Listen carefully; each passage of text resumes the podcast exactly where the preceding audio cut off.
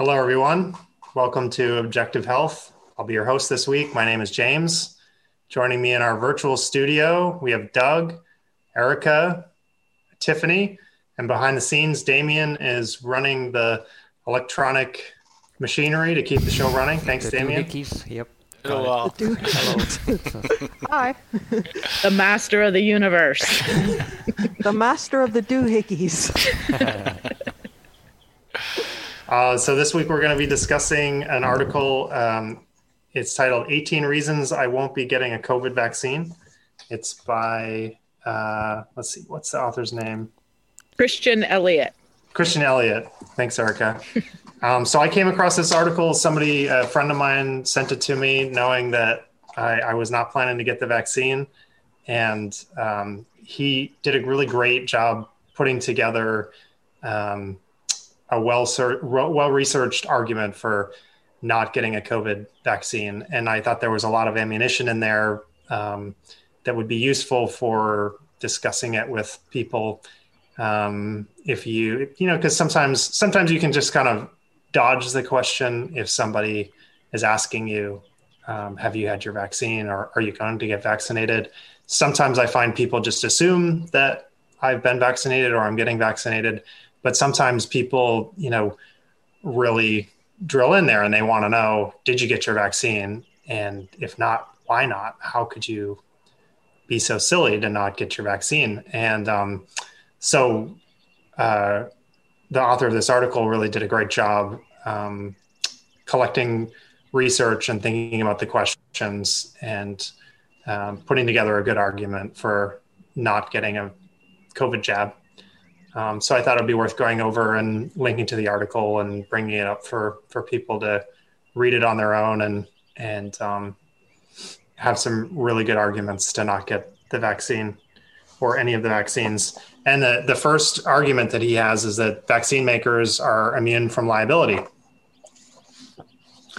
Um, and it kind of feeds into the second argument, which is that the vaccine makers, Johnson and Johnson, Pfizer, and AstraZeneca, have all been um, sued many times in the past and lost many lawsuits, and so they really have no. We have no reason to trust them mm-hmm. um, that their vaccines are safe, and on top of that, they're immune from liability. So if things go wrong, there there's no recourse for the public to um, put together a class action lawsuit or even to sue the companies as individuals. So it, it puts you in sort of you know as a person who asks questions and maybe doesn't trust the blindly trust the government and big pharmaceutical companies to have our best interests in mind. For me, it, it brings up a number of questions.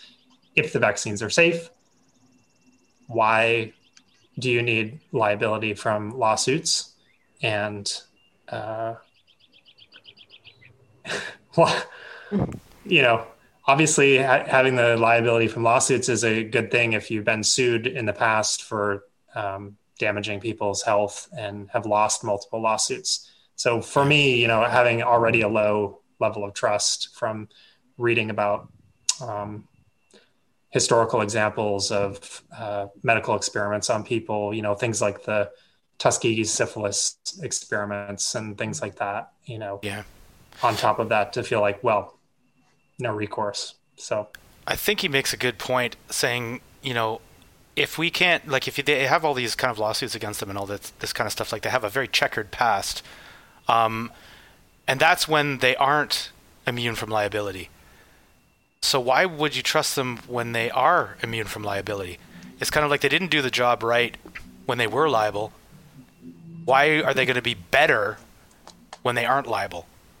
It kind of it, it really like it's a head scratcher. It's like you know where's where's the incentive for them to um, actually put out a safe product if they know that they they can't be um, sued for it mm-hmm. essentially so yeah it's kind of like you know you know I mean, you'd like to think that everybody is, is is a nice person and they would you know do the best job that they could because um, they don't want to hurt people but I mean I don't think any of us are that naive uh, we know how these corporations work Um, you know, it's no one person who is going to be blamed for it. Um, it's you know, it, the company gets blamed, and the company is a non-entity essentially.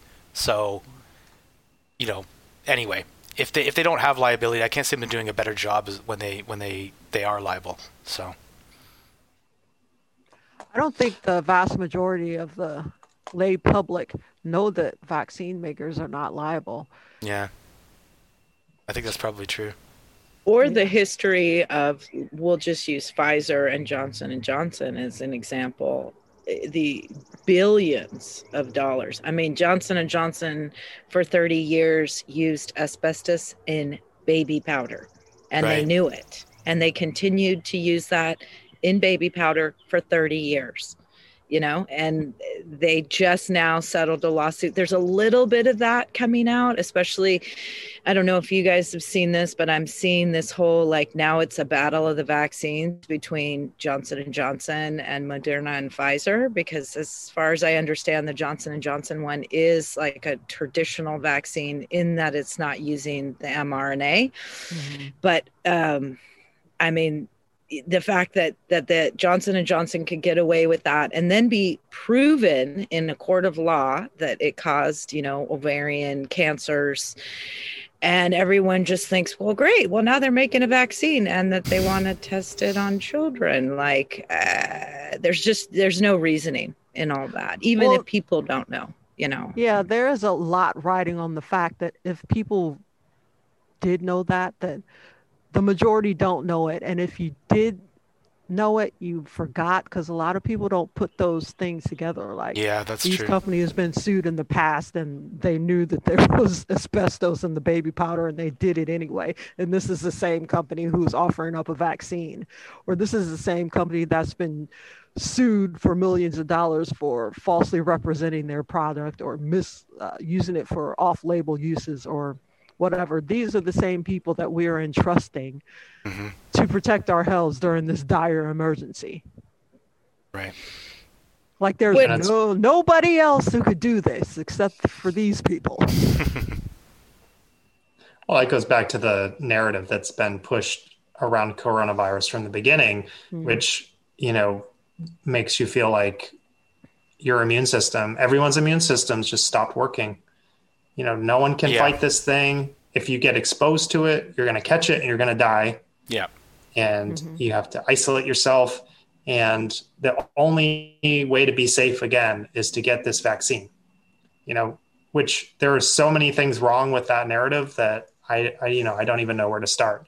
Mm-hmm. And the data that has come out, even from the CDC, the official government data, uh, contradicts that narrative.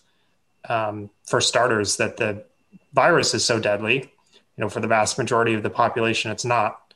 And then to even call some of these uh, drugs vaccines, like the Pfizer and Moderna, quote unquote vaccines, the the shots, you know, they're they're not necessarily even intended to uh, provide the person with immunity. They reduce right. the symptoms, and uh, that's covered later in the article. But you know, so the whole narrative falls apart but it was um, pushed so hard and and so well that you know a lot of people believe it very strongly and um, so anyway um, well i think number nine is a good hmm. just what you're speaking about how the the vaccines do not stop transmission or infection so hmm. with people asking just what you started with james because I work in an environment too where people are asking every day if you're getting it. And, you know, in a work setting, for one, I want to say, well, that's crazy talk. That's none of your business, you know? Um, I don't, you don't ask me if I've had an HIV test or mm-hmm. any of these other things. But it can be a very slippery slope. And I'm sure in your area that you work with people too. So, how do you tell somebody, well, it doesn't stop transmission or infection. You know, I mean, it, for me, I can't do that. I just say, yes, we've all been offered the vaccine. I don't say whether or not I've taken it, mm-hmm. but um, it, that just seems to be a good kind of neutralizing point.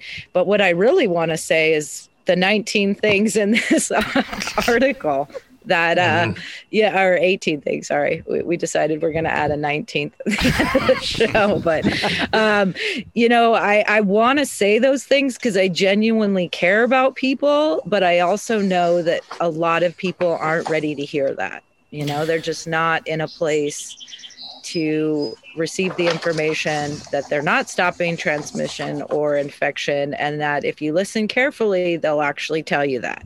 Yeah, that's the crazy thing about it. You know, that it is kind of like that people aren't ready to hear it, but Fauci has basically come out and said it. So it's yeah. it's like they can't they can't have it pointed out to them what has actually been told to them that the vaccine doesn't stop spreading the virus. It won't stop us from getting the virus, all it does is apparently mitigate the symptoms. And I don't even even know how how good it is at doing that. So yeah, the idea that you know oh people aren't ready to hear that it's like like come on. I'm, I'm not saying it's not true because because it is true, but it's it's just yeah. What can you do at that point? There's nothing that you can say to them other than yes, I got the vaccine, to you know de-escalate the situation.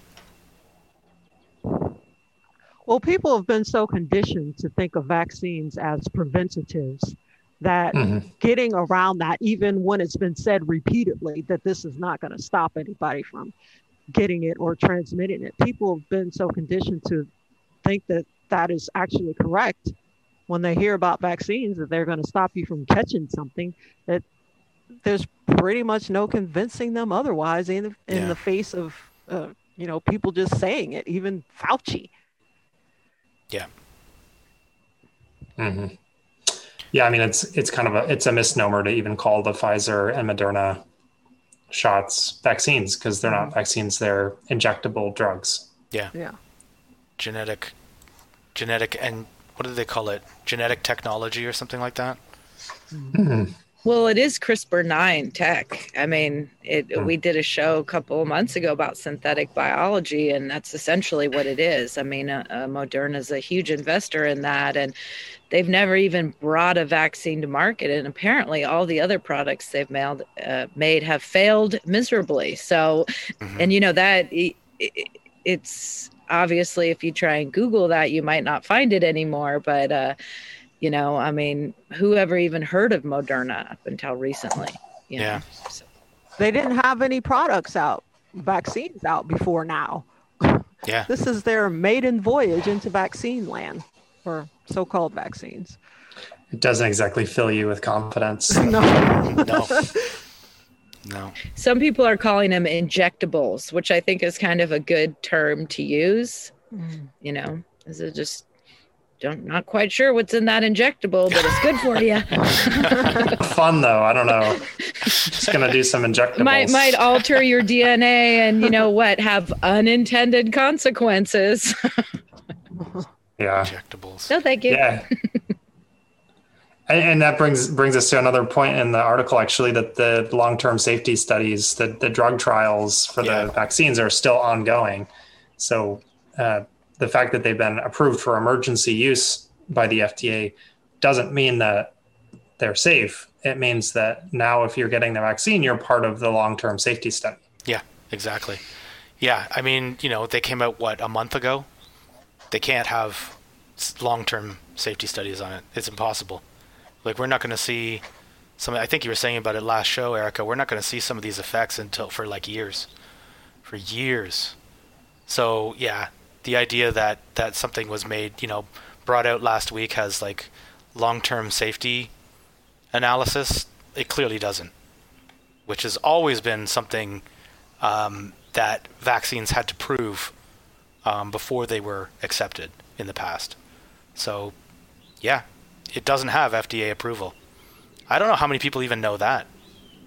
Yeah, it's interesting. One of my patients brought that up. He said he he asked me if I was getting back getting one of the shots, and um, I started to get into this. You know, with with most people, I kind of feel it out to see which way I want to go with it.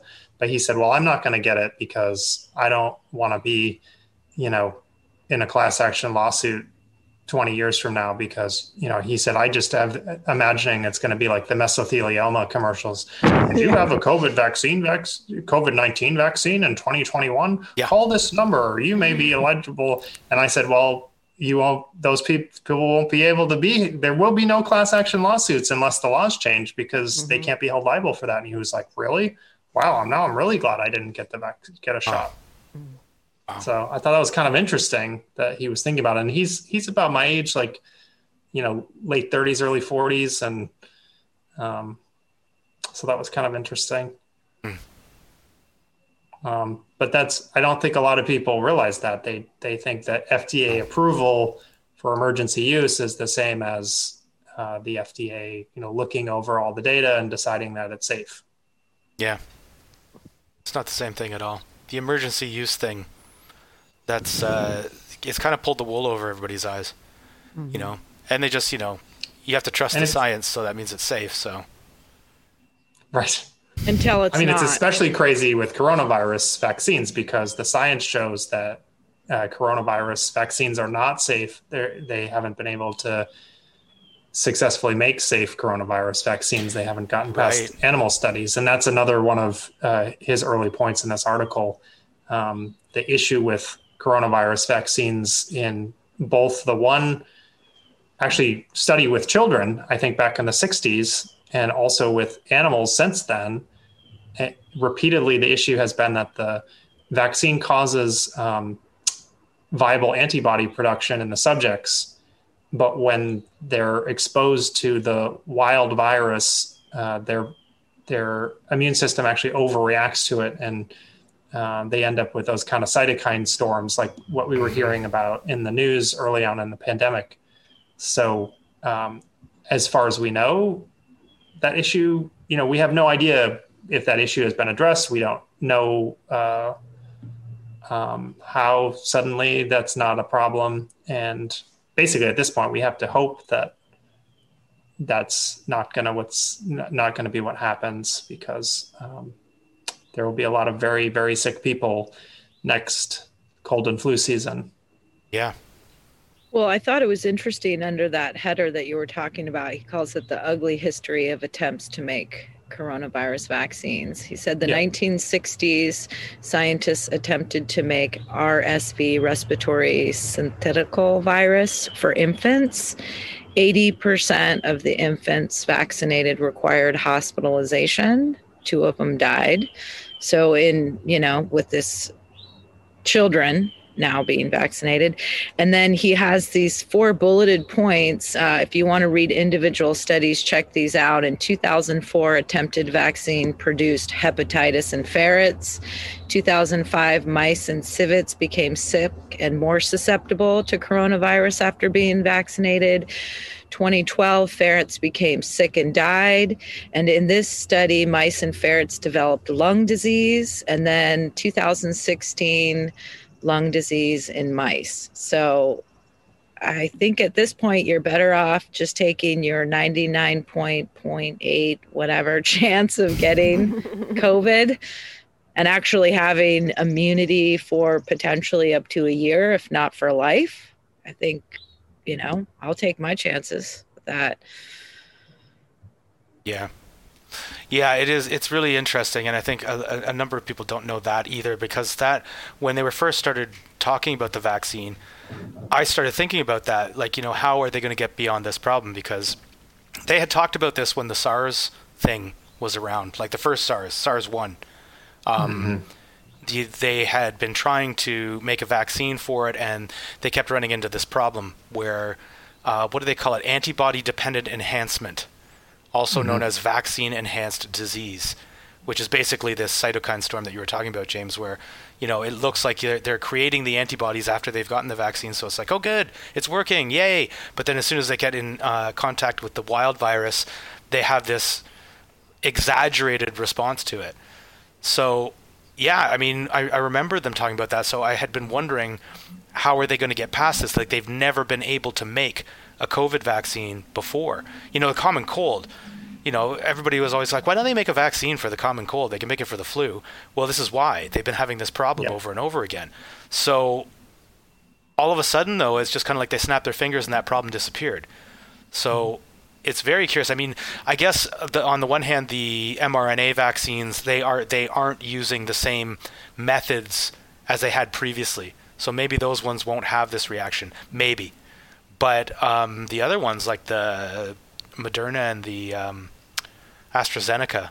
Wait, Moderna. Moderna's mRNA. Johnson and Johnson, Johnson and and Johnson. Johnson and right. Johnson. Johnson and Johnson and the uh, AstraZeneca. Um, I don't know how they've gotten past this problem, or if they have. That's where the long-term safety studies testing Would come in comes handy. Yeah. That's ongoing, Yeah. and that you know anyone who's gotten the shot is now a part of, Yeah. basically. Exactly. So you're part of a giant drug trial now. Yeah, and you're not being paid for it. Unfortunately, no. And you weren't Except in uh, donuts. donuts, right? Oh, Except in donuts. Uh, um, he does a really good job covering informed consent also because that's a big issue and, and it feeds right into this whole um, idea of well you know approved for emergency use versus fda approved and um, the emergency use kind of bypasses the normal safety studies. And um, the media narrative certainly is that they're safe you know they're safe and effective. Go get your shots. Everybody Mhm. get get your shots. Um, and even though there are vac- there are handouts, presumably that are given to people when they go to get their shots. Um, you know, Those those handouts are not the vaccine inserts. They're just some CDC printout telling you expect these mild side effects. They don't say what the ingredients are or any data from any trials or anything like that. Mm. The vaccine inserts are actually more detailed than these little I just call them leaflets that they hand out to people when they come in for shots for anything. Any kind of shot. yeah. So, yeah. So, um, I think he goes on to talk about how the vaccine adverse events reporting system um, is known to underreport vaccine Right. adverse effects. You know, There's maybe 1% of events are reported. I think we talked about that on last week's show with the childhood vaccinations. Mhm. Less than 1%. Less than 1%. less than one percent get reported. Less than 1%. And he says that uh, so far, uh, as of, let's see, between December 14th, 2020 and March 26th, 2021, uh, 2,249 deaths were reported and 7,726 serious injuries. So if less than 1% have been reported, I mean, you can do the math on that, but you could extrapolate that out to somewhere between 100 and, 100 and 200,000 deaths from the vaccine to date and a large number of adverse reactions. You know, Yeah. 7,000, that's 700,000, you know, 800,000 adverse reactions, something like that. And those are serious injuries, not just a sore arm. Yeah. Well, they said the, that those numbers don't even co- uh, include the 578 cases of Bell's palsy. Yep. Yeah, which you know can be serious. Um, you know, sometimes it's just a temporary thing where your face kind of goes paralyzed for a little while, but um, you know, it can actually be permanent in some people, and uh, Yeah. it's an it's an indication that some kind of neurological damage is going on, even if uh, the long term effects might you might you know get over it, but um, yeah, it's clearly something something crazy is going on there.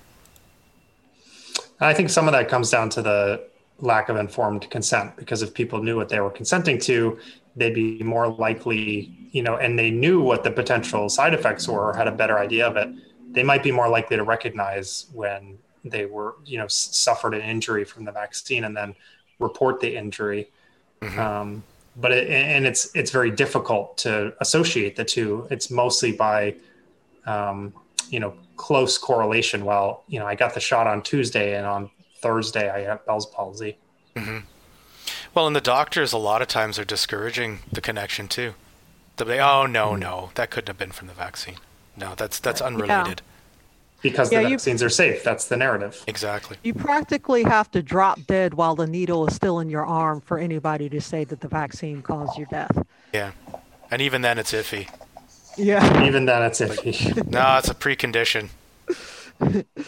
Well, another thing that's kind of interesting that I've experienced with, uh, so I work with an older elderly population, and they've all gotten vaccinated, and a lot of them have told me after the second Pfizer shot that they got sick as a dog. They've never mm-hmm. been so sick in their life, fever, cold chills, the whole thing, and then they turn to you and look at you and say, now I know it's working.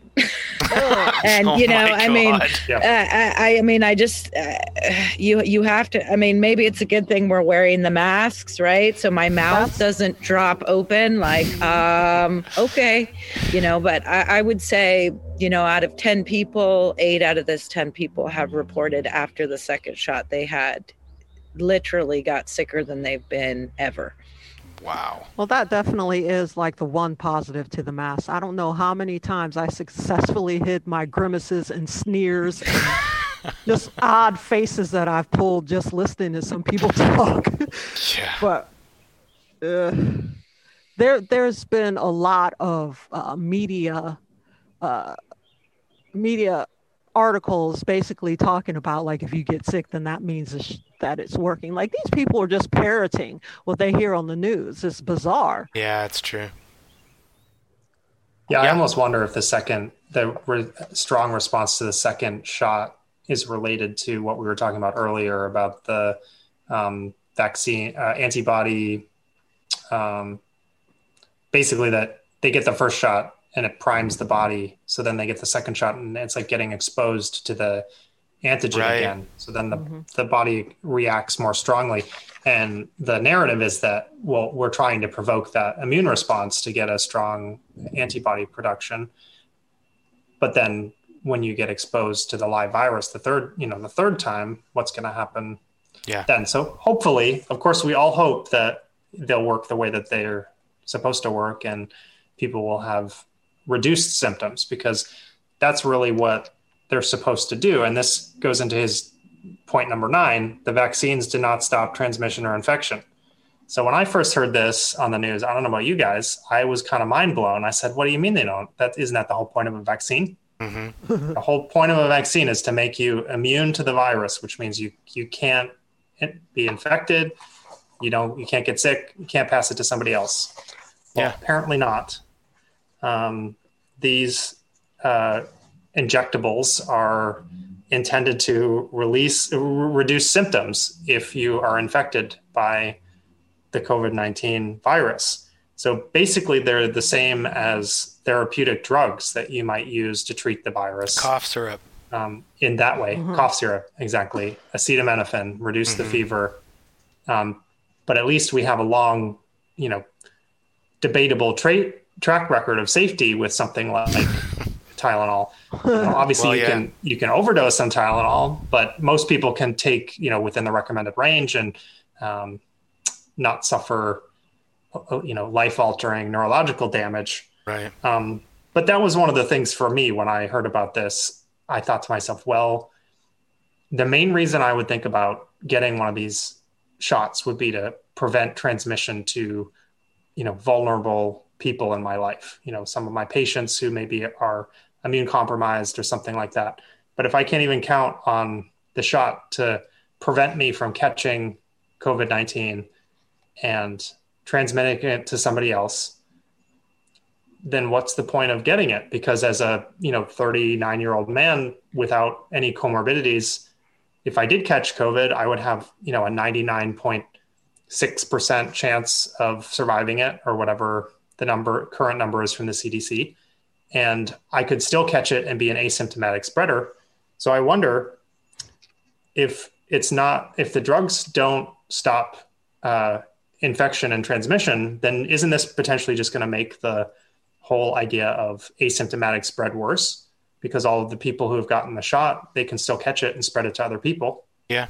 But they're supposed to have less fewer symptoms. Yeah. So I wonder what you guys think about that. Well, it also not to derail your point here, James, but it also completely tears down the entire narrative behind the the vaccine passports. It's mm-hmm. like what the what what the hell is the point? Like why is a person who's been vaccinated able to get on a plane and a person hasn't been vaccinated not able to get on the plane? If it doesn't stop transmission, it doesn't stop you from getting sick, it doesn't stop anything. All it does is make you feel a little bit better when you got it. Right. Yeah, it's mind blowing. Yeah. Um, let's see. So Well, that that final point too, James. What if you already had it? right. I notice in the vaccine passport discussion, they don't say, "Well, if you've already had it and you have, you know, the antibodies, that that that's proof too." It's just the vaccine hmm or the PCR test. Not all these people that had it maybe had it and didn't even know they had it, but that have natural immunity. Oh, I don't think we have natural immunity anymore because our immune No. system stopped working about a year ago. Yeah. Okay. It doesn't The, exist. the only way to achieve immunity now is with the vaccine. yeah. Hmm. Herd immunity oh, comes Oh, that's from right. vaccines. Despite the fact that they've been talking about herd immunity for the last hundred years, it only it only comes from modern vaccines now. Yeah, follow the science, guys. Jeez. Yeah, come on, exactly. come on. I'm So glad I Science. tune into the show and learn something. Stick with the science, man. guys.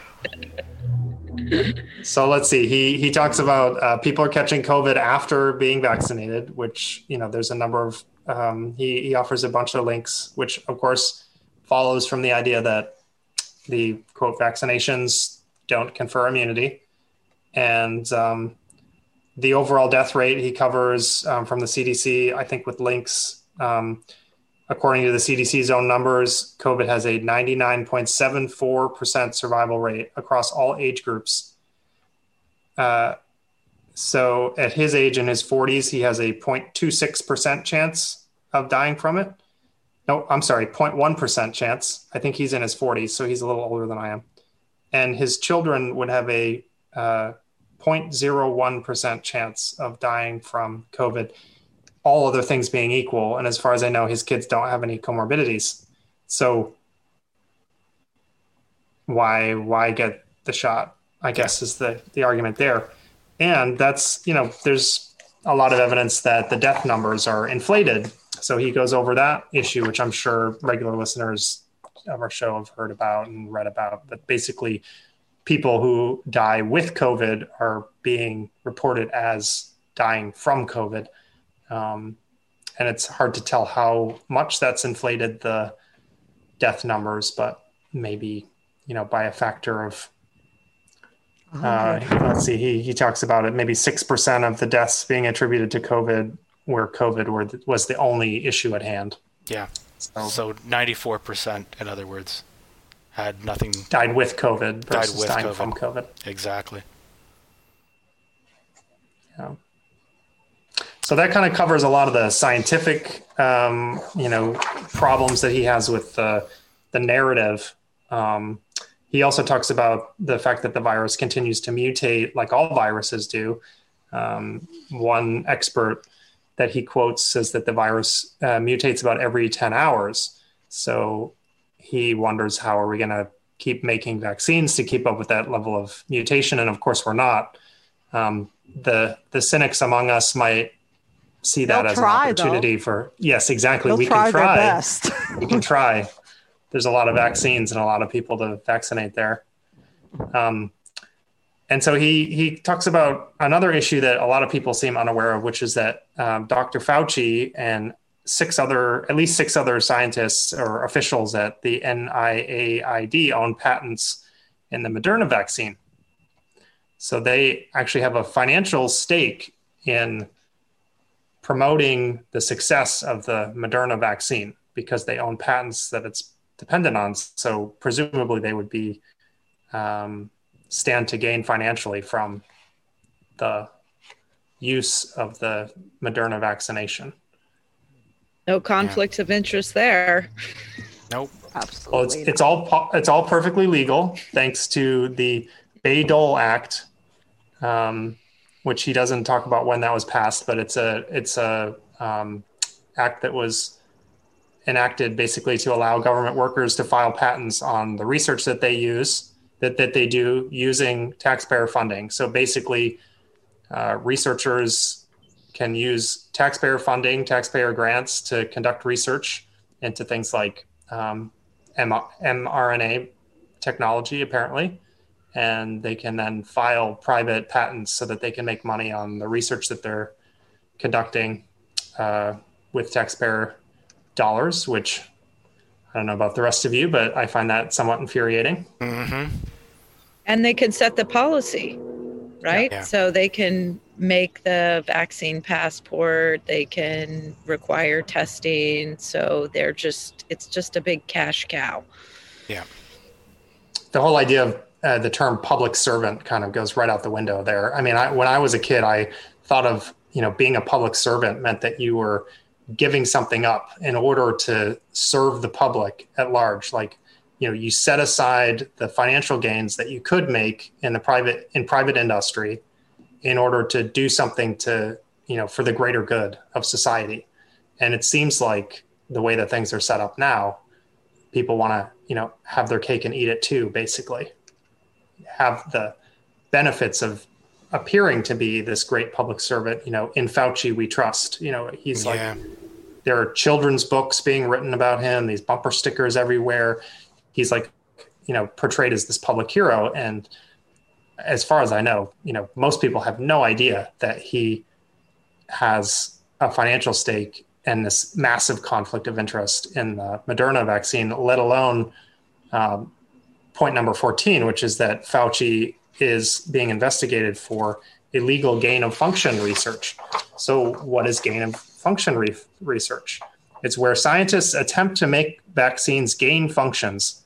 In other words, make them more infectious, make them cause new symptoms, or make them deadlier.